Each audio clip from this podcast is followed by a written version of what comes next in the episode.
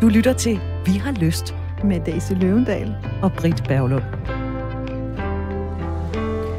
Til Britt Berglund, du bør behandle fænomenet turn-off i relation til mænd i den situation, hvor kvinderne fravælger mænd. Hvorfor har nogle kvinder turn-off over for mænd? Hvad kan mænd gøre for at forbedre sig selv i forhold til kvinder? Med venlig hilsen, en mand, som har været turn-off. P.S. Jeg vil gerne blive bedre i forhold til kvinder. Det du her har hørt, det er simpelthen et håndskrevet brev. Ja, og vil du være dig, der har skrevet det, vil jeg bare sige tusind tak for, at du tog dig tid til at skrive os, og fandt en kuvert, og satte et frimærk på, og gik ned til postkassen. Det synes vi faktisk er ret sejt. Så da det var, vi fik det her, så havde vi sådan lidt, okay, det skal vi bare lave nu. det kan kun gå for langsomt, og derfor så laver vi et program i dag om, hvad man kan gøre for at gå fra turn-off til turn-on. Det her, det er en mand, der har skrevet det. Jeg kan huske, for et par år siden, der kørte der en serie på DR1, Mandefald hed den, hvor øh, Svend o. Madsen, der er mandeforsker, han er forskningsleder på Rigshospitalet, og så er han også formand for Forum for Mænds Sundhed. Han sagde i den udsendelse, at single-mænd lever syv år kortere end mænd i parforhold. Og han sagde, at vi ved, at hvis man er isoleret og ensom, så har man altså 50% større dødelighed af de fleste sygdomme. Så for at klare helbredsmæssigt, både fysisk og psykisk, og her der er det klare os, altså det er mændene, ja, så er det vigtigt, at vi som mænd har nogle andre, som holder øje med os. Så det er faktisk ret alvorligt det her med, hvordan vi har det med at være alene. Helt vildt vigtigt. Ja. Vil du sige noget? Nej, jeg vil bare sige, at jeg har glædet mig til her om lidt ligesom at udfolde lidt, hvorfor det er sådan, og hvad vi kan gøre ved det. Men øh, jeg, jeg, vi har jo en gæst her i studiet, så jeg holder mig sådan lidt tilbage, for jeg glæder mig sådan til at få hende ind på banen. og det skal vi nu. Det er Katrine Axon, der er parterapeut og forfatter, fastskribent for Alt for Damerne, kvinden bag online-universet, der hedder Love Circle, samt mand samt kvinde selvudviklingsforløb med fokus på kærligheden. Og så deler Katrine rigtig meget ud af sin viden rundt om i medierne, og altså også her hos os. Yay! Og hvis vi lige skal sætte nogle flere ord på, Katrine er gift med øh, Morten gennem 23 mm. år, forældre til øh, Markus på 21 og Naja på 19. Og så skal du være sammen med Katrine de næste 52 minutter, og Daisy Løvendal og Britt Perlund. Nu har du jo så været gift med Morten igennem 23 år, Katrine. Mm. Men, så jeg lægger jo ikke mærke til nogen andre mænd i det, verden. Og det gør man jo ikke, fordi du har jo ret rundt med skyklapper på. Yes. Men har du oplevet det der med at have et turn-off på måske bestemte, måske ligefrem typer mænd? Ja, selvfølgelig har jeg det. Altså, for jeg lægger selvfølgelig mærke til andre mænd, end ham, jeg er gift med, også selvom jeg ikke skal have sex med dem. Og noget af det, der er mest usekset i mine øjne, det er mænd, der ikke tager ansvar noget af det, jeg taler rigtig meget med mine klienter om, er det der med, når manden har oplevelsen af at stå med hatten i hånden over for kvinden. Giver du ikke noget sex? Og nu er det jo sådan, at sex er ikke noget, man får, det er noget, man har. Så det der med ikke at ville tage ansvar for, hvad skal der til, for at jeg kan få det, jeg gerne vil, eller tage ansvar for sine følelser, eller for at være en del af familien, eller hvordan det nu kunne komme til udtryk. Det synes jeg er noget af det mest usexede. Så det er ikke så meget typen, det er mere måden, han gebærder sig på, tror jeg, har betydning for mig. Mm. Jeg har det også sådan lidt, det er ikke nødvendigvis en bestemt type, tror jeg. Okay, nu kommer jeg med noget helt latterligt, ikke? Noget, der er virkelig, virkelig turn off for mig, det er, jeg ved godt, Daisy, du ved det allerede, derfor så fniser du lidt. Det er, altså mænd skal jo gro, det er fuldskæg, de har lyst til at gro. Men jeg har det jo sindssygt stramt med folk, der gror, eller mænd, der gror fuldskæg, men ikke plejer det. Ja. Det synes jeg bare er en kæmpe turn-off, mm. og det er jo sådan rent fysisk, ja, ja. at jeg bare bliver sådan lidt, øh. Men derudover, ja, mm. derudover så har jeg øh, hvis man er uhøflig. Mm. Det synes jeg er en mega turn-off. Ja. Hvis man sidder et eller andet sted ude på en café, en restaurant eller noget andet, og så kan man, synes jeg, sige meget om mennesker med, hvordan de ligesom interagerer med det personale, der er på stedet. Mm. Og hvis det er sådan lidt arrogant type, så mm. tænker jeg bare, ved du hvad? Mm. Der sidder knipser og tjeneren.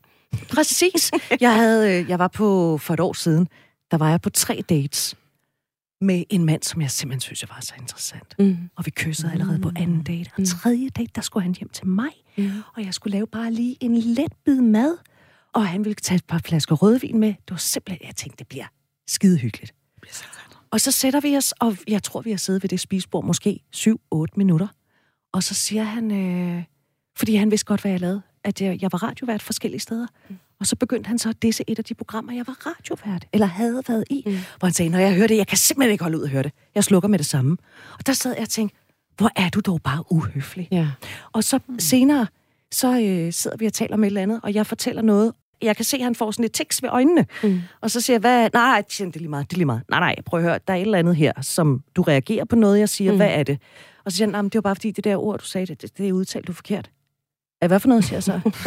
og der havde det bare sådan lidt, okay, okay. Og det fede var, det sidste han gjorde, øh, det var en meget, meget lang aften. Jeg formåede ikke at smide ham ud, og det nu ved jeg godt, det bliver en meget lang historie, men jeg vil gerne lige have det sidste med. Det sidste, han gør, da han skal forlade min lejlighed klokken lidt i tre om natten, det er, at han træder ind i mit soveværelse, går hen til sengen, sætter begge hænder på madrassen i ved, og lige presser den ned, sådan lige for at mærke for sådan, og så siger han, det tror jeg er en lækker seng, den der.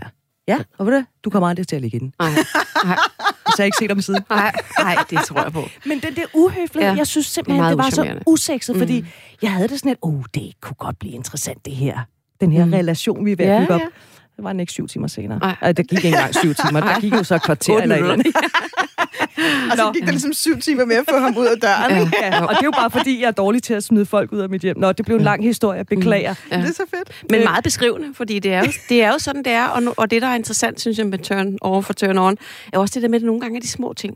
Mm. Hvor der var måske en anden kvinde, der ikke havde lagt mærke til, Nå, sagde jeg det forkert, Nå, så tæller hun videre, uden at blive påvirket af det. Men, og det er interessant, du siger det, fordi jeg kan jo godt pege fingeren mod mig selv, og så sige, var jeg i virkeligheden bare lidt for... Nærtagende. ja, Mm. øh, lidt for tyndhud, ikke? Mm. Ja. Men hvad skal man gøre i den situation? Du kan Ja, ikke- fordi man er slukket. Det er jo det, der er så interessant med lyst, det er, at vi kan ikke fremtvinge den. Vi kan, ikke, vi kan ønske os den, men enten er den der, eller er den der, er der ikke. Og så kan man gøre noget ved det. Og når først han ligesom har ikke engang slukket, men flået kontakten ud af væggen Ja. ja. øh, til min lyst, Præcis. så er der altså bare Ja. ja. ikke rigtig nogen Han har vej været tilbage. helt ude på HF4-ladet. Ja, præcis. Det er hovedopbryderen, der Han har faktisk røget. været nede og grave et hul ude i vejen for at grave det der kabel over. Nå, Daisy, hvad med dig? Har, Jamen, hvad, hvad- hvad tøner, eller tøner? Jamen, jeg tror, når jeg, når jeg tænkte lidt over det her spørgsmål, så tænker jeg, jeg har svært ved sådan helt at pinde ud, og det ligger jo også i noget det, I siger, hvad er det egentlig præcis det er. Jeg tror, jeg kan bedre sige, hvad der er en turn on for mig, og det er seksuel kemi. Og jeg er nok en af dem, for mig er seksuel kemi en ret, altså det er en super virkelig ting, ligesom solen og månen, og altså, jeg, jeg, jeg tror, en af de ting, jeg er glad for, når jeg tænker over mit liv, når jeg sådan kigger på det i bagspejlet, da jeg altid har accepteret min egen seksuelle kemi. Jeg har altid accepteret sådan meget dybt, okay, der var den, der var den ikke. Jeg har lyst, jeg har ikke lyst. Jeg har i virkeligheden ikke sådan overanalyseret eller gået for alt for meget dialog med mig selv, eller tænkt, jamen er det mig, der er noget galt med, eller kunne jeg godt tænde på ham, eller hvis jeg bare barberede det der skæg af, eller altså, jeg har nok altid haft det meget sådan, jeg har lyst, eller jeg har ikke lyst. Mm. Og det tror jeg har gjort, at, at det har været mere hvad hedder det, ukompliceret for mig. Altså ikke, at sex og kærlighed er ukompliceret i sig selv, det er det jo ikke. Men jeg har ikke haft den der stille spørgsmålstegn ved mig selv. Og når jeg nævner det i denne her sammenhæng, så er det fordi, jeg møder så enormt mange mennesker, som i virkeligheden ikke accepterer der, hvor de føler tiltrækning, og ikke accepterer deres egen seksuelle kemi. Så sent som i går havde jeg en samtale med et, en, en dejlig kvinde, som i virkeligheden er havnet i et forhold med en, som er super sød og super dejlig og super venlig, og han har et godt job, og han er god mod dyr, og det hele er bare, ikke? Altså, han træner to gange om ugen og alt det der, ikke? Men hun tænder bare ikke på ham. Mm. Så hun er sådan meget optaget af det der, kan jeg ændre det? Altså, det er som om, hun vil gerne... Jeg tror egentlig, hun kom til mig, fordi hun havde en forestilling om, at jeg kunne fikse det, eller give hende et redskab, eller mm. en kode, eller et eller andet. Og der er min tilgang jo, nej, men jeg kan holde et rum for dig, for at udforske, hvorfor du er i en relation med en mand, du ikke tænder på. Altså, som er for mig et lidt mere interessant spørgsmål. Så jeg tror egentlig, når, når jeg sådan, hvad, hvad er det, der er turn on for mig? Eller turn off. Mm, det er der, hvor kemien er. Og det sjove er, nu, nu tænker jeg sådan i år, du vej hen i morges. Jeg kunne godt nævne nogle ting. Jeg kan også sige, at jeg har haft sex med mænd, hvor jeg ville, og kvinder for den sags skyld, hvor jeg ville have forsvoret, at jeg tændte på dem. Altså, hvor jeg ville have tænkt, det der, det tænder jeg ikke på. Ikke? Og så lidt senere, uhu, ikke? fordi der var et eller andet, et eller andet andet. Mm. Seksuel kemi er jo også interessant, mm. fordi den nogle gange ikke følger ens logik, eller det, man tror, man ved. Den lever sit eget liv. Den lever sit eget liv, ikke? ja. Og så pludselig møder man, jeg husker engang, jeg mødte en mand, jeg tænkte, gud, hvor er han grim, og han, er, han var en af de vildeste seksuelle crush, jeg nogensinde har haft. Mm, Men der var bare noget andet, som mm. gjorde, at, at, at jeg blev vågen, og tændt, lyset blev tændt, når han var der. Ja, ja, øh, jeg er nødt til at sige, at jeg er slightly confused lige nu. Kom med Fordi det. hvad er forskellen på kemi og seksuel kemi? Fordi jeg troede, seksuel kemi, det var det, vi først opdagede, når det var, vi havde taget tøjet af hinanden, øh, og var i, øh, måske godt i gang med akten. Men sådan kan Og vi det da godt andet, det var kemi. Mm. Jamen, vi kan godt dele det op på den Nå, måde. det- altså, det bare- der, der er jo selvfølgelig... et- Jeg kan godt følge dig. Jeg vil nok ikke... Det. Jeg for mig er kemi og seksuel kemi. Jeg tror, du bruger det lidt som synonymer. Men det er klart, der er jo også nogen, hvor man på afstand kan være vildt tiltrukket. For mig hele ordet tiltrækning. Ikke? Altså, når, man- du ved, det har den der magnetiske... Du tiltrækker mig, jeg tiltrækker sig. Du ved, man går ind i et rum, og der er en masse mennesker, og så er der ham. Ikke? Altså, det er jo nærmest magisk, men man kan jo også godt opleve at nå dertil og få tøjet af, og så mærke, okay, vi har bare ikke rigtig rytmen, eller vores lyster passer ikke rigtig sammen, eller den måde, du bevæger dig på, og det, du bliver tændt af, og det, jeg bliver tændt af, er noget forskelligt. Så man kan sige, der er det klart, der kan også godt være en mangel på seksuel kemi. Nogle gange, og det kommer parterapeuten lidt op i mig, kan man arbejde med nogle af de ting. Man kan lære hinanden at kende, man kan sætte tempoet ned, man kan finde hinanden, man kan tale om det, og så kan man faktisk få rigtig god sex, selvom det ikke lykkedes de første par gange. Men der er også nogen, hvor vores tændingsmønstre er så forskellige, Mm. at det aldrig bliver fantastisk. Og det er noget af det, jeg faktisk synes, vi skal respektere. Mm. Hvad tænker ja, du, Katrine? Ja, men det, jamen, det er meget sjovt, du spørger, Britt, fordi øh, for mig er seksuel lyst eller seksuel tiltrækning meget større end det, der handler om, at tissemanden skal ind til skolen. Fordi der ligger rigtig meget energi i det. Der er meget øh, kreativitet, der er meget livfuldhed, der er masser af... Altså, det er jo der, hvor vi får lyst til at fnise og have det sjovt, og der er mm. flirt, og der er alt muligt, som, ikke, og, som slet ikke behøver ende i, at vi skal være seksuelt sammen. Men det er den energi, hvor vi sådan føler os fyldt op, og føler man som kvinde føler sig feminin og sensuel og, og set af en mand, hvis man er heteroseksuel, og det modsatte for, at manden føler sig atroet af en kvinde, og derfor føler sig meget maskulin. Så, så øh, selvom jeg har været gift i så mange år, øh, og, og vi har selvfølgelig været sammen endnu flere, så kan jeg jo sagtens møde mænd, som du siger, Daisy, hvor jeg bliver tiltrukket og tænker, at der er noget interessant ved ham. Og jeg har sådan et begreb, der hedder øhm, øh, hjernesex, eller brainfuck, eller hvordan jeg nu skal kalde det, som i virkeligheden handler om, at jeg tænder enormt meget på ord. Der er nogle mænd, der er så begavet og så reflekteret, at, at, øh, at jeg kan blive seksuelt tændt af at tale med dem. Mm. Simpelthen for, for det, de siger, og, og det, der foregår. Og det er jo også kemien. Så det er jo smadret interessant at tale om, fordi det er så diffust på en eller anden måde. Og det er der, eller også så er det der ikke. Mm. Og så kan det, jeg er enig med dig, jeg arbejder jo ikke, når jeg arbejder med mine klienter, er det jo ikke så meget omkring lysten i sig selv, men mere, jeg har jo mange klienter, som har været, netop også har været sammen i mange år, hvor der er gået meget børnefamilie i den, eller mm. hvor de ikke føler sig hørt og alt sådan noget. Så vi, jeg taler rigtig meget med mine klienter om, hvorfor lysten er forsvundet. Mm. Øhm, og kigge på hvad, og, og undersøge, hvad der er sket. Fordi når ikke vi føler os set, hvis ikke vores grænser bliver respekteret, hvis ikke vi synes, vi har plads både til os selv og til familien og til parforholdet, så har vi ikke lyst, fordi den, man kan ikke tvinge den frem. Den er der, og den kræver noget overskud, og den kræver noget frihed. Ja, præcis. Jeg er meget enig. Og lyst er også noget inde i os. Mm. Det er også, det er også noget med, hvordan er vi koblet i os selv. Og man kan sige, hvis jeg skulle være sådan lidt, jeg ved ikke, om det, det giver ordet skematisk, men når jeg møder et par, som sidder midt i det travle liv, det fyldte liv med alle mulige ting, og siger, hmm, vores seksualitet er ikke der, vi ønsker, den skulle være, eller en har mistet lysten, lystbalance, ved vi jo også fra befolkningsundersøgelsen, sex hos en af de store udfordringer, særligt når man er mellem 25 og 44. Øhm, så er jeg altid meget interesseret i, hvordan var det engang? Og det er jeg mange år så dels fordi der kan være noget godt i at sætte folk i forbindelse med deres ressourcer, men også fordi jeg er nysgerrig på, hvordan, hvordan har den været der? Og det er fordi, der er meget forskel på at arbejde med nogen, som har haft den, og som mm. har mistet den, som skal støttes i at genfinde, og nogen, hvor den måske aldrig har været der. Mm. Og når jeg nævner for eksempel en person, som hende, jeg talte med i går, som jeg har mødt mennesker, både mænd og kvinder, med den slags historie mange gange, så er det fordi, der altid i mig, der er lidt et farsignal. Hvis vi ikke har den tiltrækning, hvis vi står over for en menneske, der ikke har den, mm. så kan vi smøre glidecreme over det hele, og vi kan læse alverdens tantrabøger, og vi kan sætte os ned og trække vejret, og vi kan mm. tage sexet undertøj på, og han kan børste sine tænder i en uendelighed. Men det er ikke altid, vi kan skabe den. Og måske at det er også et eksistentielt grundvilkår. Måske mm. er noget af det, vi skal lære, os som mennesker, at vi ikke kan kontrollere og styre alt.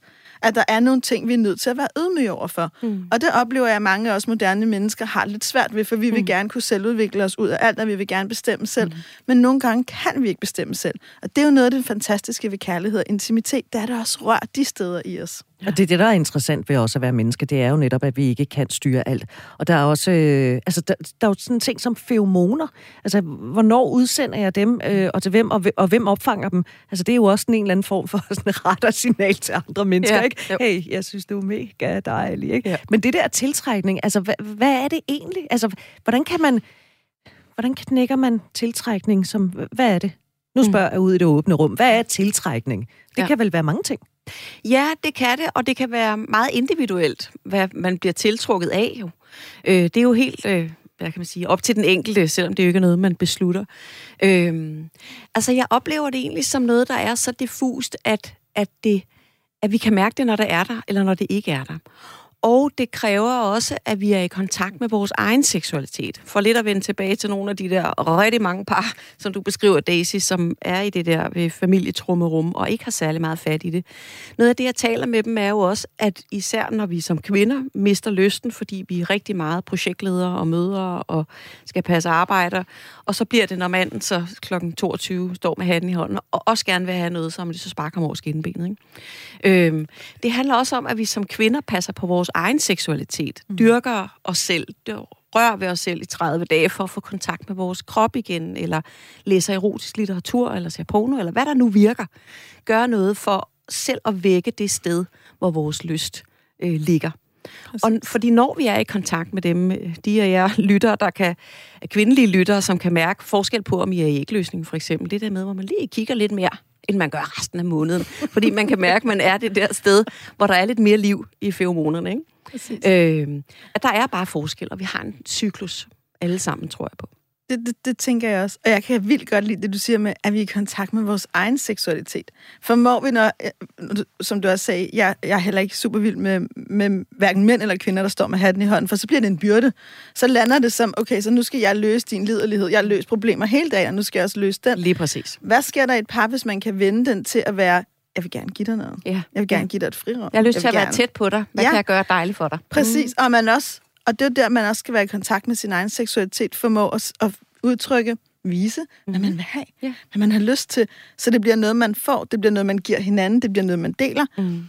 Og jeg tror, uanset om man er mand eller kvinde, så er der også noget med tiltrækning og seksuel kemi, der starter med, at man som menneske selv er tændt. Ja. At man i hvert fald, jeg, jeg, jeg tænker i hvert fald, alle de mennesker, jeg har mødt i mit liv, som er tiltrækkende, enten jeg oplever som tiltrækkende, eller de beskriver dem selv som tiltrækkende, eller der er mennesker i deres liv, der finder dem tiltrækkende, er jo meget ofte også nogle mennesker, der har en kontakt til deres egen seksualitet. Mm. Og, mange, og nogle af de mennesker, jeg har mødt, der beskriver, at det med, at ingen, lidt eller ham her, der faktisk har skrevet, at de ikke føler, at nogen tænder på dem, er jo også ofte, jeg siger ikke, at det her det er ikke naturvidenskab, vi er ikke ude det, jeg siger, at det er et perspektiv, er også tit mennesker, der når jeg spørger dem, hvordan har du det med din seksualitet, i virkeligheden aldrig rigtig har gået så meget ind i den, mm. eller der ligger sorg i den, eller den er svær, eller de har det svært med deres egen krop, eller de har lukket meget ned.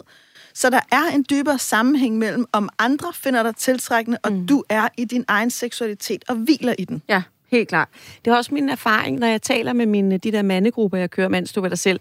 Når jeg taler med dem om seksualitet og kvinders seksualitet og sådan noget, så siger de jo også, jeg er fuldstændig ligeglad med, hvordan hun ser ud, eller noget andet. Det, der er sexet, det er, hun selv synes, hun er sexet. Ja. Ja. Og det er jo det, der er så attraktivt. Det er, når vi hviler i os selv, når vi tror på, uanset hvordan vi ser ud, eller hvordan vi lige har det, men vi har et grund, jeg er okay. Så Man er det står i allerede, sig selv. Ja, man står i sig selv. Så er vi allerede virkelig langt stykke i forhold til lyst. Ikke? Der er en sætning øh, i, i, i brevet her, som jeg faktisk har bidt lidt mærke i, som jeg bare vil vende ganske kort. Mm. Fordi øh, han skriver, hvorfor har nogle kvinder turn-off over for mænd? Nogle kvinder. Og der tænker jeg, jamen det gælder vel i virkeligheden alle mennesker. Mm. Fordi der er vel ikke nogen, der tænder på alle. Nej, altså selvfølgelig er der ikke det. det, er jo, det nej, altså det er, jo, det er jo præcis, det er jo, der er jo ingen, der tænder på alle, og det er jo en af de største misforståelser, der er omkring biseksuelle mennesker der. Nå, så har du bare frit valg for alle hylder. Øh, Nej, altså man er jo bare en menneske, ligesom alle andre, som tænder på nogle mennesker, ikke på alle, og det kan så være kun et køn, eller forskelligt køn, eller glidende gennem livet. Jeg vil jo også til hver en tid, øh, og der og jeg læner jo meget op af Alfred Kinsey, som er en af de store sexforskere, sige, at de fleste af os befinder os på en skala.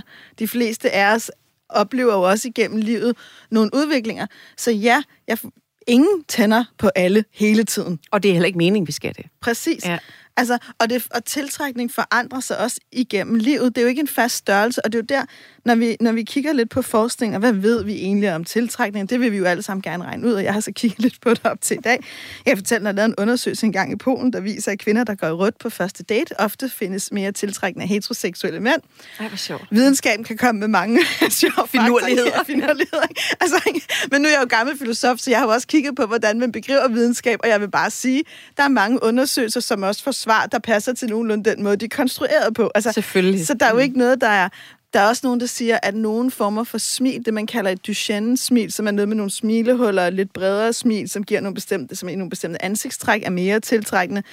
Der, der er jo alle mulige ting. Der er noget med feromoner, der er noget med lugt, der er noget med, hvor man er i sin cyklus, der er noget med, der er nogle biologer, der mener, at vi kan dufte.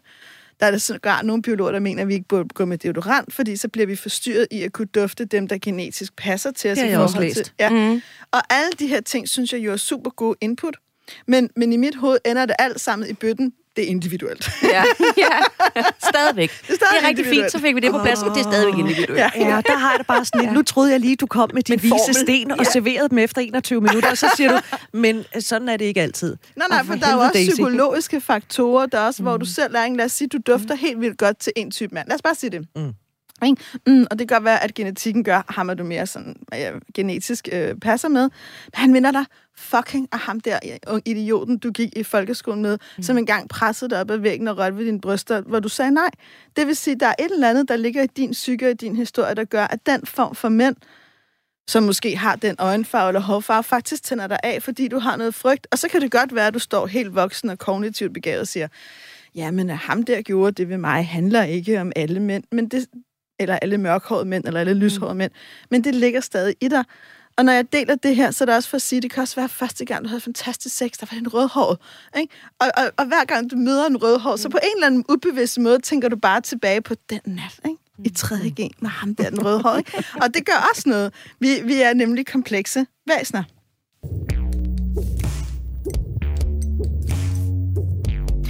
Du lytter til Vi har lyst, Daisy Løvendal. Jeg hedder Britt Berglund, og så har vi besøg af Katrine Aksholm, der er parterapeut og forfatter og fastskribent for alt for damerne, og har et øh, online-univers, der hedder Love Circle, og øh, forskellige øh, selvudviklingsforløb, både for, for mænd og kvinder. Katrine er mega travlt. Derfor så er jeg faktisk også ret glad for, at du tager dig tid til at besøge os i det her program, hvor vi jo taler om, hvad man kan gøre for at øh, gå fra turn-off til turn-on. Det tager udgangspunkt i et håndskrevet brev, vi havde fået. Den havde jeg ikke set komme. Det er så dejligt. Har du ikke lyst til at skrive til os i hånden, så er du også velkommen på lyst radio4.dk.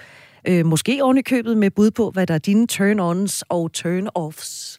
Det vil Øhm, vi gerne høre. Men noget af det, som, øh, som den her lytter, jeg kan sige, hvis du ikke har været med fra begyndelsen af, det er en mand, der har skrevet det, fordi han skriver med venlig hilsen en mand, som har været en turn-off. Øh, og han skriver, hvad kan mænd gøre for at forbedre sig i forhold til kvinder? Så kan vi, øh, skal vi ikke øh, slå ned der? Øh, hvad kan mænd gøre for at være mere attraktive over for kvinder? Kan man overhovedet sige det så generelt, Katrine Axholm? Ja, det kan, man, det kan man godt, og så kan øh, de individuelle mænd jo derude høre det, det de nu hører. Jeg synes, det, der er interessant her, øh, denne her lytter, der har skrevet øh, ind, er øh, at prøve at kigge ind af og finde ud af, er der en rød tråd i de kvinder, jeg har mødt i mit liv, mm. som har oplevet mig som et turn-off? Øh, Øh, forelsker jeg mig, eller bliver jeg tiltrukket af kvinder, som i virkeligheden ikke vil have mig, eller som gerne vil have mine penge, eller min tryghed, eller mit øh, selskab, men jeg kommer aldrig rigtig ud af den der friend zone og ind i kassen med dem, selvom det er det, jeg gerne vil. Fordi hvis man kan få en forståelse for, hvad er det for en mur, jeg rammer, eller hvad er det for et mønster, jeg, jeg er i, så kan det blive, øh, så kan det være første skridt til at finde ud af, kan jeg gøre noget ved det? Altså kan jeg udvide min, øh, min søge øh, radius øh, om og øh, begynde at date, møde nogle, en anden type kvinder, som måske ikke umiddelbart er dem, jeg ville tænke, jeg skal øh, tiltrække eller blive tiltrukket af, men simpelthen prøve det ad og se, om der sker noget andet. Så finde et andet jagtrevir, måske. Ja, det kunne det være. Det kunne, det kunne i hvert fald være det ene skridt på vejen. Øh, og det andet skridt på vejen er øh, stadigvæk at kigge ind af, for det er jo som bekendt det eneste sted, vi kan skabe en forandring. Øh, og prøve at undersøge, hvad er det, jeg gør i de her øh, relationer med kvinder? Hvad er det for en feedback, jeg får fra dem? Kan jeg genkende noget af det? Hvad handler det om? Kommer jeg til at ligne øh, min egen far? Kommer jeg til at øh, komme lidt hårdt ud, selvom jeg ikke mener det? Eller hvordan det nu måtte være. Fordi jo før, større forståelse, jo større mulighed har man også for at skabe en forandring. Daisy? Jamen, super god input, Katrine. Tak. Øh, jeg tænker også, ligesom vi allerede har rundet lidt, er du koblet til din egen seksualitet? Føler du dig sexet? Føler du dig maskulin? Føler du dig godt tilpas i din egen krop? Tænker du, jeg tror, der er en meget stor forskel på, om du går ud og møder andre med sådan en, jeg vil have noget energi, du skal give mig noget. Eller tænker du, jeg har noget, jeg gerne vil dele jeg har noget, jeg gerne vil give dig. Mm. Altså, der er meget, meget forskel, og der er jo en masse ting, vi mennesker kan mærke mm. mellem hinanden. Uden jeg, ord. Mm. Præcis. Jeg tror rigtig meget på den der med, at være koblet til din egen seksualitet, have det godt med den, invitere ind. Så kan der jo også være sådan nogle ting som, der er jo nogle mennesker, som har en, en lidt en minoritetsseksualitet, eller har den i dele af deres liv. Der kan det også være en rigtig god idé i virkeligheden, som måske erkender, at hvis du har en minoritetsseksualitet, og det kan jo være i mange forskellige mm. retninger. Jeg arbejdede på et tidspunkt med en mand, som virkelig meget er til... Øhm, til sådan meget bondage, og altså sådan meget, sådan, i virkeligheden meget kinky univers, som nogle gange føler sig lidt som en, en turn-off. Men noget af det, jeg arbejdede med ham om, det var faktisk at gå meget aktivt ind i de miljøer, der er knyttet mm. til kink. Det havde han noget modstand på, for han ville ikke være i en kasse. Men det, der begyndte at gøre, da det var at udfordre ham lidt til det, det var, at han mødte flere, der følte, at han var turn on. Og det tror jeg har noget at gøre med, at den måde, han gebærder sig på, er på, taler på, klæder sig på, det han udsender, det han siger, det han har lyst til, matcher bedre. Mm. Så, så for mig er der også noget rigtig vigtigt i, uden skam at se på os selv, så vi også kan placere os selv i de sammenhæng, der er gode. Og nu uden det skal lyde sådan helt noget af det, jeg er meget taknemmelig for ved den teknologiske udvikling, er faktisk, det er blevet nemmere at finde dem, mm. man, man passer med. Og jeg synes, det er rigtig vigtigt, at vi også normaliserer, at vi har forskellige seksualiteter. Det kan også være igennem et liv. Og jeg tror, det betyder rigtig meget, at vi sætter os blandt nogen, der, der matcher os. Så kan det også være rigtig godt at sætte os med nogen, der udfordrer os. Det er en anden mm. snak. Og så er der en helt anden ting, og nu, og nu er det, jeg ikke rigtig ved, om jeg, om, det, om jeg trækker hele programmet ned. Men der er jo også hele basale ting der, altså, der er jo noget, der er ekstremt basalt. Ja. Såsom? Hygiejne. hygiejne.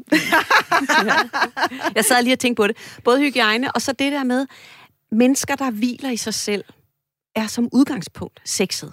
Ja, fordi som, jeg står... Altså, mm. Undskyld, jeg afbryder, men jeg har, jeg har jo haft den der lille hundevalp, ikke? Det er noget af det mm. mest usexede for ja. mig. Det er den der, øh, hvad har du lyst til? Hvad har du lyst til? Ja. Jeg vil gerne det, du gerne vil. Ja. Nej, don't. Ja. Fordi det er simpelthen så usekset. Ja, det er det nemlig. Så man skal hvile i sig selv, og man skal kende sig selv og være øh, reflekteret. Så det, vores øh, lytter her kan gøre, er jo også at arbejde lidt med sig selv. Fordi når man har arbejdet med sig selv, så signalerer man også noget andet, når man går ud i verden. Og det er sådan set ikke vigtigt, om det er til arbejds... Eller det er både vigtigt, når det er til arbejdskolleger og familie og øh, eventuelle seksuelle partnere eller kommende kærester eller noget andet. Det er jo hele verden, man udstråler det med. Da jeg voksede op hjemme i 70'erne, der havde vi de der øh, stofhjerter der, hvor der stod smil til verden, så smiler verden igen. Og det passer stadigvæk selvom det er 50 år siden, det var ja. 70'erne, ikke? Ja. Og det er jo det, man kan lære, fordi når man kommer ud i verden på den måde med et smil og med at hvile i sig selv, så er det det, man får tilbage. Ja, og der vil jeg bare sige, kynikeren vil sige, jeg smil til verden, og den griner af dig. Nej, der skal du måske kigge lidt ind af. Mm. Øh, så det var de, de, de basale ting. ja. Det var så, hvad mænd kan gøre for at gøre sig attraktive over for kvinder. Mm. Det er det samme opskrift for kvinder, der vil gøre sig attraktive over for mænd. Der er vel i virkeligheden rigtig meget, der går igen, eller hvordan? Og nu spørger jeg jo, fordi jeg jo er single på cirka 88. 20. år, så det er jo et spørgsmål, jeg rigtig gerne vil have et godt svar på. Ja, ja. Katrine? Ja. ja, men det korte svar er ja. At det, her, ja, at det er ikke kønsbestemt overhovedet. Så kan man sige, hvis man kigger sådan meget sort-hvidt, eller meget traditionelt mand-kvinde på det, så er mænd meget visuelle, og det vil sige, som kvinde kan man skrue ekstra op for den der, hvis man gerne vil ses som et seksuelt væsen for, det, for udseendet. Øhm, men, men, øhm, men jeg tror, det, det, eller jeg, det er helt klart min erfaring, at det gælder begge køn. At, øhm, at hvis man arbejder med sig selv, hvis man har det godt med sig selv, så er det også det, man sender ud i verden, når man går derud, og så er det det, man får tilbage. Dermed jo ikke sagt, at hvis du har været single i 88 Cirka. 88 år, så er det fordi, du ikke har det godt med dig selv. Det er jo ikke, det er jo ikke en til en på den måde, men det er et sted at begynde at udvikle sig. Jo, jo, men, men, men der er jeg jo så på, måske øh, bliver jeg tiltrukket af nogle typer, som jeg ikke skal tiltrækkes af, fordi de bliver ikke tiltrukket af mig. Den kan jeg jo så tænke lidt over og ja. se, om jeg kan finde min Ja, røde, røde tråd. tråd. Ja. Ja, eller også så bliver du tiltrukket af nogen, det ved, det ved, det ved, det, og det spørger jeg dig ikke om nu, bare rolig. Men det, at du er single, er jo ikke det samme, som du ikke har et sexliv. Altså, det er jo i virkeligheden også noget, det jeg synes, der er vigtigt, også når vi taler om singler. At være single i dag er jo ikke lige at være en pebermø. Der er masser af singler, jeg kender, der har langt mere sex, end folk, jeg kender i parforhold. Altså, så End man- jeg har. Nå, altså, så det er, jo, der, der er det, er jo, det er jo i virkeligheden også en stor, en stor del af, af, af det, vi taler om. Og nu, øh, du nævnte ordet hundevalg, du nævnte det der med mænd, der tager ansvar, kvinder, der tager ansvar. Mm. Det kommer jo også meget ned, jeg vil nok, jeg vil sige autenticitet. Ja. Jeg tror, det er vigtigt, at vi taler om, hvad kan jeg gøre for at være, men jeg tror, det er mindst lige så vigtigt, at vi i virkeligheden trækker den hjem og siger, jeg er det her menneske, det er den, jeg er. Nu vil jeg lære mig selv at kende, koble mig til min egen seksualitet og lyst, og være den, jeg er, og se, hvad det så bringer med sig. Fordi vi kan, vi kan bøje os selv i så mange mm. former og prøve at gøre alt det rigtige og få opereret større bryster, pump, pump, pump, de der biceps, og prøve at ligne ham der Harvey, advokaten for den der smarte Netflix-serie, eller hvad fanden ved jeg, mm. for at være tiltrækkende. Og jeg tror nogle gange, vi mister os selv. Ja. Hvorimod, når vi så tør være os selv og stå midt i al vores ubarberede kiksethed, eller, eller øh, forkærlighed for at spise sushi med fingrene, eller have uret hår, eller hvad fanden vi nu har, så er det også der nogle gange, at mennesker faktisk tænder på os, fordi de også kan mærke os. Mm. Lige præcis. Og det er også der, hvor vi så viser, at vi faktisk også tør være lidt sårbare. Mm. Præcis. Som jo også er, det har vi talt om flere gange. Ja. Altså sårbarhed er Ja. the shit. Ja, det er det. Præcis. Det, det, det får man virkelig meget fise på. Citat Katrine Axel. Ja, det gør man. Det passer. Jeg havde en, en kvindelig klient forleden dag, som jeg kun så en enkelt gang, som var i starten af 30'erne og, og single og har været det i mange år. Og, øhm, og hun ville så gerne finde kærligheden. Og det sessionen sluttede med var, at jeg ikke kunne hjælpe hende med noget. Fordi hun gjorde alt de rigtige ting. Altså hun arbejdede med sig selv, og hun levede et godt liv, og hun havde ikke oplevelsen af, at hun bare gik og ventede på, at der skulle komme en mand, øh, før hendes liv var noget værd. Og på alle måder gjorde hun det rigtige. Hun havde bare ikke mødt ham endnu. Mm. Så ligesom du siger, man kan bøje sig i alle mulige retninger. Hun havde sådan håbet på, at jeg havde kunne give hende nøglen til, at hun kunne gå ud og møde en sød fyr i næste uge. Men det kan jeg jo ikke. Så, så det der med, at du gør alt det rigtigt, det er bare ikke sket endnu. Livet sker også. Det, det er, som det er. Så vi er også nødt til at acceptere, at vi har så travlt med at være fedt og have den fede karriere, eller og familie, hvis det er det, vi har. Vi vil, vi vil det hele. Og sådan er livet bare ikke altid. Nogle gange er livet bare noget lort, eller imod os, eller vi får ikke det, vi ønsker os, eller, og det er vi nødt til at acceptere. Igen en ting, vi ikke bare kan styre. Yes. Nå, men det er jo Exactly. skide irriterende. Mm. Altså, virkelig. Og det er jo det, vi tror, vi skal. Vi tror, hvis bare jeg selvudvikler nok, som Daisy siger, Så kommer det. Så kommer det. Og det er også et rigtig godt stykke hen ad vejen. Men det er ikke, ens, det er ikke nødvendigvis, fordi du gør det her, så kommer det her til at ske. Vi kan ikke vide det. Jeg synes, det er en fed pointe, fordi hvis man er på den sti, hvor man ligesom prøver også at gøre sig attraktiv, man arbejder lidt med sig selv, og man kigger på, hvad har jeg selv, hvad kan jeg selv gøre, og sådan noget, så hvis det ikke lykkes, så altså flaskehalsen peger på en selv, hvor man tænker, præcis. Nå okay, men så er jeg jo, Ikke god nok. nej, jeg er fejlkastet til det her liv. Ja. Altså, der er åbenbart, det er sådan, det skal være, men sådan behøver det ikke at være. Nej. Tålmodighed. Det være. Ja. Præcis. Ja, jeg har jo lyst til at sætte ild til den der tålmodighed en gang imellem. Ikke? Ja, altså benzin over bare forstå. kæmpe Ja. tændstik til, Ja. ikke? og så Kom nu. fyre lortet af. Ikke? Jo. Men ja, vi kan jo ikke styre det. Præcis. Nej, nej, præcis. Altså, helt enig. Og så, og så bruger jeg lidt videre på den, så tænker jeg jo også, der er jo også forskel på, hvad man er tiltrukket af, hvis man lider efter en elsker, eller en partner. Mm. Altså, og, og lige nu, jeg elsker, jeg elsker alt til ende, ikke? Altså, og, det, og jeg tror, det er enormt vigtigt også, at man ikke sætter, jamen, hvis man ikke har en kæreste, er det ikke, fordi man ikke er attraktiv. Altså, du ved, det, der er ikke, der er ikke, det er ikke en, i mit hoved er det ikke en enhedsting. Man kan være super sexet, super attraktiv, og ikke have en kæreste. Man kan have en kæreste og være fuldstændig slukket. Altså, der, i virkeligheden lever vi jo også i en tid, hvor der er så mange variationer. Vi, vi må ikke gå ud fra... I virkeligheden tror jeg, en af de største ting, vi kan gøre os selv en tjeneste, det er at holde op med at gå ud fra, at vi tror, vi ved, hvordan andre menneskers liv er. Mm. Eller, eller vi tror, vi ved, at bare fordi man er et parforhold og smider parbilleder på Instagram, så har man et godt sexliv. Mm. Eller bare fordi man er single, har man et vildt sexliv, eller ikke noget sexliv. Eller, Mm. altså, vi, og jo mere vi kan frigøre os for de tanker om, os, om andre, jo mere kan vi også møde os selv. Og der vender vi jo hele tiden tilbage til, og det er også der, der ligger noget tiltrækning og noget kemi. Mm. Og vi skal holde op med at tro, at vi kan præstere os Præcis. til at få alt Præcis. i, øh, i verden. Ikke? Hvordan altså, øh, Katrine, jeg er jo hende, der stiller de dumme spørgsmål, Mm, fordi det er endelig. jer, der har de vise Mm, kort og de ja. kloge ord. Hvordan ved man, hvad det er, man søger? Mm. Øhm, og det kan måske godt lyde som et virkelig dumt spørgsmål, men det er faktisk oprigtigt ment. Det ved man jo heller ikke altid. Nej. Nå, og, og tak, fordi du siger det. Nå, jeg, jeg medvirkede på et tidspunkt i en podcast, der hedder øh, Søger noget seriøst, øh, som en, der hedder Steven laver, som er single og ligesom har besluttet sig for at prøve at se, om han kan finde ud af, hvorfor er det, han ikke har fundet en kæreste. Og der inviterer han alle mulige singler ind, og jeg har så også øh, været på besøg hos ham. Noget af det, som Steven synes var pisse irriterende ved mig, det var, at jeg sagde, jamen, jeg, jeg kan ikke sige, hvad jeg søger. Øh, hvor han sagde, det er du simpelthen nødt til at gøre med dig selv, om det er en, en kæreste, eller, øh, eller om det er sex. Mm. Og det ved jeg jo ikke, før end jeg ligesom møder et menneske. Mm. Eller, eller hvad? Ja, det tænker Og jeg... du siger selvfølgelig. Ja, det tænker jeg selvfølgelig. Det kan, man jo ikke sætte sig ned og beslutte. Altså, jeg har haft øh, flere kvinder, hvor de kommer med en lokumsrulle lang liste over ting, de her mænd, de ønsker sig skal have. Og jeg tænker, nøj, du må godt nok stille høje krav til dig selv, hvis, hvis det der skal være opfyldt, ikke? Øhm, så, så nej, det kan vi ikke altid vide, men derfor er det jo en god idé at have sådan nogle core needs, altså sådan helt grundlæggende. Det er vigtigt for mig, at han ikke er racist. Altså, så starter vi bare helt dernede, ikke? Ja. Men det der med, at jeg har brug for en mand, jeg kan regne med. Jeg har brug for en, jeg kan læne mig op af, når jeg synes, det er svært. Jeg har brug for... Jeg vil aldrig kunne leve sammen med en mand, hvis nu vi bare kigget på kæreste og ikke bare øh, sex. Jeg vil aldrig kunne leve med en mand, der ikke reflekterede over sig selv. Som ikke var i stand til at kigge indad og, tænke, og kigge på, hvorfor gør jeg sådan, som jeg gør. Det vil jeg simpelthen ikke kunne leve med. Så jeg møder sådan nogle mænd ude i, i verden, sidder til middag med sådan en. Jeg, jeg løber hurtigt tør for emner, fordi det er det, jeg synes er det interessante. Apropos øh, sårbarheden. Altså det der med at, at vide, hvorfor gør jeg, som jeg gør, hvorfor er jeg den, jeg er. Så vi kan ikke nødvendigvis vide det på forhånd, men jeg tror alligevel, det er vigtigt at have på plads, hvad er det for nogle grundlæggende ting, jeg vil have hos en mand eller hos en kvinde. Fordi så kan man, når man sidder på date, hvis han så siger et eller andet småracistisk, lad os nu sige, det var det, så kan man hurtigt få den faret af. I stedet for, at man sidder og fortæller sig selv, at det, kan- det, det er jo nok bare noget, han sagde for sjov eller noget. Mm. Og det, der er min erfaring, er også, at mange singler jo, når de er, så er ude på dates, så er de jo mere optaget af, vil han have mig, end de er optaget af at mærke mm. Hvordan har jeg det sammen med ham eller med hende? Hvad synes jeg? Er det et rart selskab, føler jeg mig hørt, eller spørger, sidder hun kun og taler om sig selv? Eller... Så det er vigtigt både at have nogle grundlæggende ting på plads, tror jeg, men ikke lokumsrullen, og så at være i stand til at mærke indad.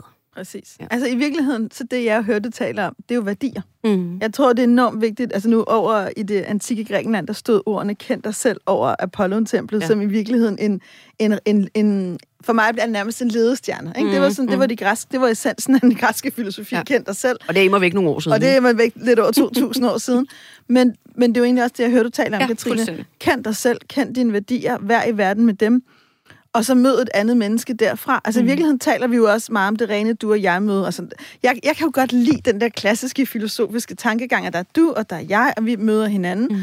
Og du, øh, du har det svært med racisme, lad os sige det. Mm. Og den, du sidder overfor og siger, at alle de der, de skulle bare... Da, da, da, da, da, ikke? Så kan du jo i virkeligheden enten tænke, tak for kaffe, det behøver jeg ikke at bruge mere med energi på. Du kan også vælge at sige, det provokerer mig helt vildt, at du siger det. Jeg, jeg forstår slet ikke, hvordan du kan have den holdning. Det kan der komme en samtale, en diskussion, mm. et, alt muligt ud af, en erkendelse. Øhm, det kan da godt være super turn-off. Mm. Det kan også være super turn-on. Det er sket mere end en gang i verdenshistorien, at en menneske har knaldet en, de var meget uenige med, og tænkte, ja. ikke, som en, en klient, jeg havde på et tidspunkt, super konservativ mærsk fyr, han kom han med sin kone, så han tænkte en gang, jeg skulle hele vejen ud til pædagogfaget enhedslisten for at få mit livs kærlighed. Ikke? det sker hele tiden, ikke? Jo, det gør det. til, til modsætninger tiltrækkes, ikke? Præcis. Og så kan man jo finde ud af med sig selv, er det noget, jeg vil gå ind i? Mm. Med hvad end det ligesom har. De havde for eksempel en masse enormt sjove tanker om bolig. De havde ikke helt sådan samme forståelse af, hvad der var vigtigt i en mm. bolig. for eksempel. Ja, ja, lige eller, præcis. eller hvor Ja. vigtigt det er, at alle familiens medlemmer sidder ved bordet eller spiser med sølvtøj. Ikke? Altså, jo, lige præcis. Og samtidig er man jo nødt til at være enige, om man vil bo i New York eller på Lolland. Præcis. Altså, man kan ikke være så uenig, at, det ikke er, at man ikke kan mødes et eller andet sted. Man er nødt til Nej. at have det grundlæggende på plads, og så kan man være forskellig. Præcis, og mm. det er jo det, der er kærlighedens kraft. Nogle gange kan man jo godt indgå, nogle gange kan kærligheden jo netop få os til at transcendere os selv og mm. sige, jeg er egentlig ikke enig, det var egentlig ikke det, der var mit billede, mm. men jeg vælger det med åbne øjne, ikke for din skyld, fordi jeg ønsker at tage mm. det her eventyr med, så nu følger jeg med dig til bundegården. Ja, altså, Ja. for, fordi jeg vil prøve det her. Ja. Og den skaber mindset. Så selvom det ikke går på bundegården eller i New York, eller hvor mm. det nu var, så ved man stadig med sig selv, hvorfor man var der. Så behøver man ikke sidde i offerrollen og sige, jamen, jeg gjorde det også for hans skyld, og nu har jeg ødelagt mit eget liv. Nej, du skal ikke ødelægge dit eget liv. Mm. Vi er alle sammen nogle gange nødt til i, i kærlighedens ånd at gå ud over os selv, men vi skal gøre det, fordi det giver mening for os. Ja. Ikke fordi vi håber på at opnå noget. Nej, det er ikke nogen købmandshandel. Det er nemlig det, det ikke er. Mm. Og det er der, det går galt. Når vi prøver på at bytte os selv væk for at få noget, så er vi fucked. Ja. Og, og der er vi tilbage til at hvile i sig selv. Netop. Og så det der med... Øh, Hvad er der mere, du vil vide? Hvorfor, ja, der er rigtig meget, jeg gerne vil vide, og derfor er det også godt, at vi har et, et kvarter tilbage. Jeg tror lige, vi tager sådan en her. Jeg synes egentlig, den passede meget godt, inden jeg kom med endnu et af mine øh, spørgsmål. Du lytter til Vi har lyst på Radio 4. Daisy Løvendal øh, er den ene, du lytter til. Katrine Aksholm er den anden parterapeut, forfatter, fastskribent for alt for damerne og alt muligt andet. Øh, du har garanteret stødt på Katrine i medier her og der, fordi hun deler glad ud af sin viden, altså også hos os. Og jeg hedder Britt Berglund. Vi talte lige om det der med at gøre sig klart, hvad det er, man ønsker, om man overhovedet kan det. Og grunden til, at jeg spurgte, det er jo, fordi jeg er også på nogle af de der forskellige dating-apps i nyerne. Og der er der jo nogen... Øh, jeg, jeg er jo heteroseksuel. Jeg kan enormt godt lide mænd. Øh, jeg synes, mænd er ret dejlige, eller nogle mænd er ret dejlige. Og der er så nogle mænd, der skriver, jeg søger en at have sex med, og så må vi se, hvad tiden bringer. Mm. Og der har jeg det sådan et, ah, er det du i virkeligheden gør, at du stikker et lille stykke lokkemad ud, og så siger, fordi jeg tror egentlig, de fleste af os vil gerne finde en partner. Det vil jeg jo også gerne. Mm. Øh, så han stikker lige lokkemaden ud og siger, det kan jo være på sigt, vi bliver kærester. Men han i virkeligheden vil bare gerne have sex. Mm. Altså, er man i stand til at kunne afkode det hos andre? Mm. Altså, jeg ville i hvert fald, hvis jeg var på udkig efter en kæreste, øh, gå forbi sådan en der. Mm. Øh, det skal jeg ikke sidde og vente på. Nej. Jeg vil gerne have, at vi som sådan udgangspunkt gerne vil det samme. Øh, at det er det, vi arbejder Så må vi se, om vi kommer derhen, men det skal være det, vi arbejder på. Ja, fordi uanset om man vil det ene eller det andet, mm. så begynder alting det samme sted. Det, sådan er det jo. Det begynder med et møde, ja. og så må man tage den derfra. Ja. Og, det, og, det, og det er jeg enig i. Og samtidig med, at jeg enig, vil jeg også sige det her.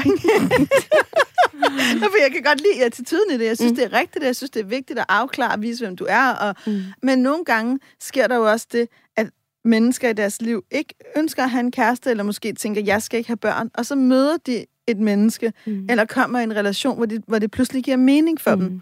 Så, når, så, så det, jeg siger, det er ikke at være fuldstændig bevidstløs, og står der en mand på 47 med tre børn, og siger, jeg skal ikke være i et fast parforhold, jeg skal ikke have flere børn, så vil jeg nok også tage hans ord for gode varer. Mm. Men, men nogle gange sker der også noget i mødet, og jeg mm. tror, en af de store kønsforståelser, hvis vi lige skal være lidt øh, køns... Øh, tale ud fra det perspektiv, da jeg oplever i vores tid, der er, at mange kvinder i 30'erne fokuserer meget og i tale sætter meget ønsket om parforhold og børn, og føler et andet pres, og det er jo helt reelt, der er en forskel i den mandlige mm. og kvindelige biologi, og at mange mænd i tale sætter noget andet. Mm. Og jeg tror, det lige nu, eller for rigtig mange, graver større grøfter, hvor nogle gange tænker jeg, når jeg lytter på alle mine klienters historier og veninders historier, tænker jeg, måske hvis I også bare giver lidt mere plads, så det ikke skal afklares på anden date, om mm.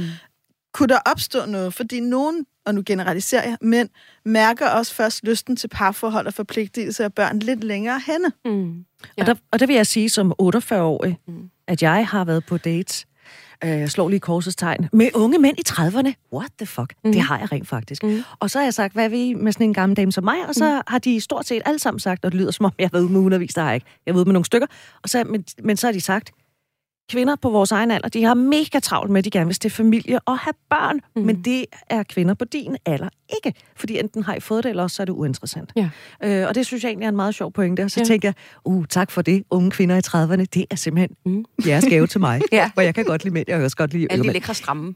Lige, lige præcis. og nu, hvor vi så taler lidt om det der alder, Øh, hvor stor forskel er der på, hvad man bliver tiltrukket af, om man er ung, sådan midt i livet, og måske lidt senere i livet? Øh, hvem, Katrine, vil du byde ind? Ja, altså, øh, jeg tror, når man er i 20'erne, allermest søgende og, og eksperimenterende, og nu må vi se, hvad der sker, og der har man ikke travlt. Og så er jeg meget enig med Daisy i det der med, når kvinder runder 30, så er det jo godt klar over, at uret tigger, og der kommer den ulighed, fordi det er ikke mange mænd. Altså det første, min mand sagde til mig, da jeg viste ham den, graviditet, den positive graviditetstest med vores søn, der var vi 28. Det var, jeg troede, vi havde aftalt, at vi skulle vente et halvt år. altså, så han, han, han, og, og han er Og var selvfølgelig glad. et halvt år. Ja, ja, for lige præcis. Mm, for det gør en kæmpe forskel. Det ved alle. Ja. Øh, Men så- der ligger der er ni måneder til. Ja. ja, lige præcis. Du har ni måneder til at vente til det. Altså, så det er jo, som kvinder bliver vi ofte på en eller anden måde møder, når vi er gravide, og mændene bliver først fædre, når vi har født. Ikke? Øh, så der er bare den der ulighed øh, i det. Og når vi så har været måske i et forhold i lang tid, og måske har vores egne børn og sådan noget, så er det jo noget andet, vi kigger efter. Så er det jo en livspartner, eller en god ven, og en at, at dele øh, rødvin med, og, og kunne læne sig op af, og hyggesnakke med, og have en anden voksen, hvor man hvor man sparer med hinanden. Min far, sagde, min far lever alene, og han sagde til mig i telefonen forleden dag, jeg tænker lidt på nogle gange, når vi taler sammen, om du synes, jeg taler for meget. Men det er jo bare, fordi jeg har jo ikke nogen kæreste, så jeg har jo ikke nogen at dele de der hverdagsagtige ting. Og det er jo det, vi blandt andet bruger hinanden til, når vi lever i et fast forhold. Øhm, det er jo at dele alt det der, hvad der nu er stort og småt, og den artikel, man har læst i Berlingske, og så videre.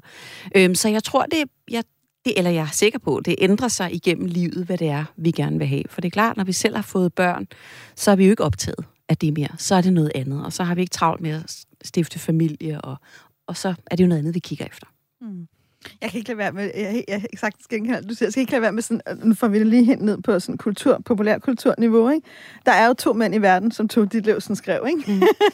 og, og, i vores tid, der er de to mænd, det er ham der, den stabile fyr, ikke? Du mm. ved, han går 10.000 skridt om dagen, og han betaler moms og skat, og hvis din bil går i stykker, så reparerer han den for dig, han hjælper dig selvfølgelig.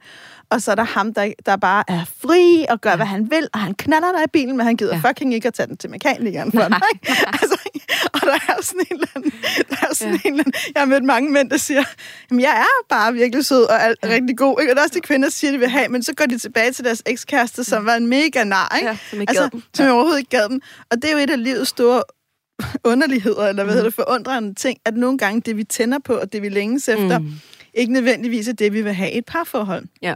Så på den måde tror jeg, det er ikke fordi, jeg siger, at hele verden er, er hvad hedder det, Mr. Grey modsat de søde fyre, mm-hmm. men jeg tror, der er nogle stereotyper i det her, som det er vigtigt at lægge mærke til. Og jeg tror, det er vigtigt, at man som mand også tør være ham, den uansvarlige. Altså, jeg Mm. tror også, det er vigtigt, at man som mand også tør gå over i at sige, det gider jeg ikke, og du må selv fikse din bil. Mm. Eller, eller, jeg kan huske en gang, det var faktisk min egen mand, han sagde til mig, jeg gider ikke at snakke med dig, men hvis du har så meget behov for at bruge munden, så kan du give mig et blowjob. Og det synes jeg faktisk er ret sjovt. Nå ja, okay. Ja, Ja. Frisk nok, ikke? Jeg gør det, ikke? Nå ja, men der var der lidt attitude i det. Det var sgu Ja. da også meget rart at se, Ja. han er nemlig så sød og ansvarlig, ikke? Jo. Og det samme som kvinder. Vi skal Mm. også huske nogle gange at bare være hende der, der drikker rødvin og går uden trusser ikke gider at tage ansvar for noget Mm. som helst. For det er også godt for os. Ja, vi har Så- brug for det. Vi har brug for det. Ja, ja, det er meget sjovt. Jeg kan enormt godt lide, uden at komme ind i alt for mange detaljer, men jeg kan enormt godt lide, at min mand, han er sådan en, der tager det, han gerne vil have i sengen. Altså modsat en, der siger, "Er- det rart sådan her? Eller, nej, prøv, det skal vi simpelthen ikke tale om, nu skal du bare gøre det. Ja. Altså, så, så det, der er det der, der er noget maskulint i, i det der med, ja, eller måske også noget for kvinder, men det der med, go get it. Altså, øh, gør det, du har lyst til, eller gør det, du gerne vil. Fordi det også viser noget mod i, at hvis han så gjorde noget, min mand, hvis du går tilbage til det, hvis han så gjorde noget, jeg ikke brød mig om, så kunne jeg jo bare sige, det kan jeg ikke så godt lide. Okay, men så går vi bare videre med noget andet. Det er ikke farligt. Det er at, at turde tage en afvisning igen, og hvile i sig selv, mm. er i virkeligheden øh, mega sexet. Ikke? Meget, meget tiltrækkende. Ja. Så har man nosser. Ja. Har man? Ja. Mm. Og bryster. Ja. Og, og, og bryster. Øhm, det, som vores lytter her skriver, som jo har skrevet det her meget, meget fine håndskrevet brev, jeg, jeg ved ikke, hvor gammel han er. Men jeg har jo selvfølgelig læst brevet, og jeg kan se, det er skrevet med skråskrift. Mm. Og det var noget, jeg lærte i skolen. Det vil sige, at han er nok, nok i hvert fald over 48. Ja. Jeg tror måske også, han er lidt ældre. Ja. Han skriver, jeg vil gerne blive bedre i forhold til kvinder. Mm. Og så er der et fint udråbstegn. Mm. Altså, og det er jo virkelig en understregning. Han vil rigtig gerne blive yeah. bedre til kvinder. Mm. Nu har vi talt sammen i 48 minutter. Kan vi lave sådan en opsummering på, hvordan kan han, andre i samme situation, mænd og kvinder, blive bedre til det køn, man nu engang gerne vil tiltrække? Mm. Eller er det et, uh, lidt... Altså, øh, der er en ting, jeg tænker, og nu er det også bare fordi, når du, du minder mig lige om også det, som vi snakkede om i starten med single mænd lever kortere end mænd i parforhold og alt det der. Ja. Jeg tror, hvis jeg måtte, ikke, så kunne jeg godt tænke mig, at han omformulerede det, han gerne ville, til måske at være bedre til relationer. Mm. Forstået på den måde. Jeg tror, der er meget, der handler også om, hvor attraktiv vi er for det køn, vi er seksuelt interesseret i. Der også handler om, Hvor gode er vi til relationer? Hvor gode er vi til at være sammen? Hvor gode mm. er vi til at skabe oplevelser? Hvor gode er vi til at invitere ind i vores liv? Og jeg tror faktisk, at det er helt vildt vigtigt, for jeg, at mænd generelt bliver bedre til at skabe relationer. For kulturelt har det jo været kvinders opgave, mm. og i Mm. vores aldersklasse, og masser af de mennesker, mig og min kæreste omgås, både hver for sig og sammen, var det kvinderne, der står for alt det sociale, Ja. som, som gør alt. Og det betyder også, at mændene pludselig ikke har et socialt liv, eller ikke har det, et netværk på samme måde, hvis de Mm. bliver skilt. Præcis. Det er noget af det, jeg som mig har det altid været enormt vigtigt. Ikke at være i den relation til min mand, det må han selv klare. Det er også vildt vigtigt for mig at opdrage min søn til at tage sig af sig selv. Mm. Og jeg oplever faktisk også, at de yngre mænd er bedre til det. Måske er det også en af gaverne ved det sociale netværk, mm. og at være på Insta og alt det der, at de faktisk er rigtig gode til det. Men jeg tror, at der er en sammenhæng også imellem evnen til at være i relation og evnen til at være en tiltrækkende partner. Det tænker jeg også. Og da jeg lyttede til dig, da du øh, beskrev den her sætning, det der med skråskrift og sådan noget, og vi går ud fra, at han er 50 plus, så er han jo også vokset op i en generation med en far, som ikke nødvendigvis har været et godt forbillede på, hvordan er man sammen med kvinder på en god måde. Altså noget af det, jeg taler allermest med mænd om i de her mandegrupper, mands dig selv, det er det der med, hvad er det for et forbillede, du har haft i din egen far? Hvad gjorde han godt? Hvad har du beundret ham for, hvis noget? Og hvad kunne du godt tænke dig at gøre anderledes? Fordi mange mænd, i, og nu siger jeg vores generation, fordi vi er nogenlunde lige gamle, og, og yngre end det, skal jo selv, og ja, ældre også, men skal jo selv opfinde, hvilken slags mand vil jeg være? Hvilken slags far vil jeg gerne være, hvis ikke jeg skal være som min egen far, som gik på arbejde og sad bag avisen og gik i haven i weekenden? Øh, hvordan skal jeg være som kæreste for min kvinde, hvis det ikke bare det er, fordi vi dyrker sex øh, onsdag og lørdag, hvor, og, og hvor vi som kvinder jo har udviklet os meget mere. Vi står jo på skuldrene af 69-oprøret, og, og er meget, kender os selv sådan som udgangspunkt meget mere og vil noget andet end det der mekaniske sex, hvor vi leger søstjernen, og så starter sex, når han får rejsning, og den stopper, når han får udløsning. Men hvor sex er meget mere andet, og relationen er meget mere vigtig end det er. Så, så jeg kan godt forstå, at nogle af de der mænd er på spanden i forhold til, at de ikke har haft et godt forbillede, og det betyder, at de starter altså fra nul i forhold til, hvem vil jeg gerne være som mand? Og hvordan finder man så ud af det? Man undersøger det. Altså, jeg kommer fra den terapeutiske verden, ligesom Daisy gør, og derfor synes jeg jo, at det kan være et sted at starte. Man kan også læse en bog. Jeg har skrevet en bog om mænd i krise, for eksempel. Og det er jo blandt andet nogle af de ting, hvor de stoppede op midt i livet og har tænkt, jamen, det duer ikke det, jeg har gjort, eller de er gået ned, eller de har fået hjertestop, eller de er blevet fyret, eller er blevet skilt, eller deres kone har været utro. Hvad gør jeg så? Og hvad, hvad har jeg at bygge med? Hvad har jeg selv med i min rygsæk, hvis det ikke bare handler om, jeg tror, lykken er at få et karrierejob og to biler i garagen og en yndig kone og to børn? Mm. Jeg kan ikke mærke noget. Jeg synes også, det er interessant, det du sagde, Daisy, med relationer. Mm. Hvor god man er til at skabe relationer, øh, bibeholde relationer.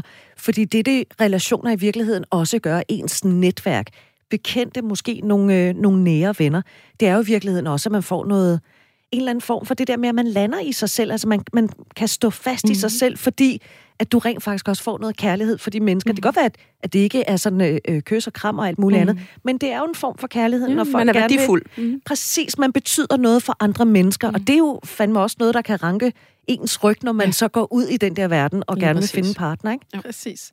Og det er også noget, der hænger sammen. På den måde, vi mennesker er jo, er jo meget altså, holistiske.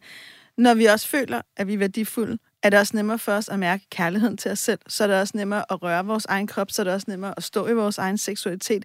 Så er det også Og nemmere ud. at række ud. Mm. Så på den måde hænger det enormt sammen. Og derfor synes jeg helt personligt, at hvis der er noget, jeg synes, man skal bruge meget tid på i sit liv, så er det relationskompetence. Mm. Altså helt basically, invitere folk ind i dit liv. Husk at spørge, hvordan det går. Tag hjem til dem. Ha' nogle mennesker, du holder af, og vær ikke bange for at invitere nogle nye ind. Mm. Og alt det her er også en del af, hvordan vi, hvordan vi gebærder vores kærlighedsliv. Men det er jo skidesvært som voksen. Undskyld, jeg banner. Mm. Det er jo åndssvagt svært som voksen i virkeligheden at få nogle nye venskaber. Mm. Fordi det var jo meget nemmere, da man var barn, og man var ude på legepladsen. Mm. Og så, øh, hey, Sanne, skal vi to være veninder? Ja, det er. Og så var man veninder. Ja, lige præcis. Ikke? Men det Jo. gør man ikke som ja. voksen. Jeg siger ikke nok, Katrine, skal vi være veninder? Mm. Ah, ah, sådan fungerer det ikke, vel? Nej. Men man kan jo starte et sted til italiensk, for eksempel, eller en lokal badmintonforening, eller et andet sted, hvor man opsøger fællesskaber. Der er jo en del mænd, der, øh, som er netop de der 40 plus, eller som melder sig til øh, madlavning, fordi nu er de blevet skilt, og de skal lære at gøre det selv, og så kan man få et netværk igennem det, for eksempel. Præcis. Ikke? Ja. Ja. Og hvis jeg så må gøre den lidt smule plads, så kan man sige, at jeg har inden for de sidste år både gået til yoga og karate. Og jeg vil sige, at hvis man er en kvinde, der gerne vil med mænd, så er karate lidt bedre end yogaklubben. Ja. Siger du bare. Men til gengæld så ja, mænd, I skulle tage en tur på yogamotten. Ja, det skulle man, ja. cirka 48 villige af hver lørdag morgen, ja. der står i hundestilling. Ikke? Jo. Men Smidige mænd kan jo også et og andet. Uh, jo. Eller hvad, Katrine Axholm? Åh, åh, åh, du sidder og, og nikker. Øh, vi, vi er faktisk ved at være færdige. Mm. Øh, jeg håber, at, øh, at den mand, der har skrevet til os, har fået noget ud af det. det håber jeg Ja, også. det gør jeg også. Og tak, fordi Meget. du skrev. Ja, det betyder vanvittigt meget. Øh, har du ikke lyst til at skrive et håndskrevet brev, du er mere end velkommen. Øh, så kan du altså også bruge vores mailadresse lyst snabelag radio4.dk. Mm. Og du kan også følge os på Instagram, hvor vi bruger hashtagget Vi har lyst. Og det her program er det vores dybeste ønske faktisk at tage fat i det, der optager dig, fordi sammen bliver vi klogere. Så skriv om alt, du har på hjerte. Du kan høre programmet her hver lørdag aften på Radio 4. Men hvis du nu abonnerer på programmet som podcast, så sker der jo faktisk det hver tirsdag eftermiddag, der får man sådan en lille stykke bonusmateriale, hvor vi øh, enten øh, kigger tilbage på det program, vi lige har lavet, eller på nogle tidligere programmer, og måske også har nogle reaktioner og sådan noget. Det, det er bare et tip. Øh, og så kan man jo høre det her program hver fredag eftermiddag, hvis man abonnerer. Det er bare et tip. Husk, skriv til os lyst radio4.dk. Katrine Axholm, det var en øh, kæmpe fornøjelse, at du havde lyst til at komme og, øh, og dele ud af din mm. megen viden her hos os. Tak for det. Selv tak. Det har været så hyggeligt. Så dejligt. Programmet det produceres for Radio 4 af Only Human Media.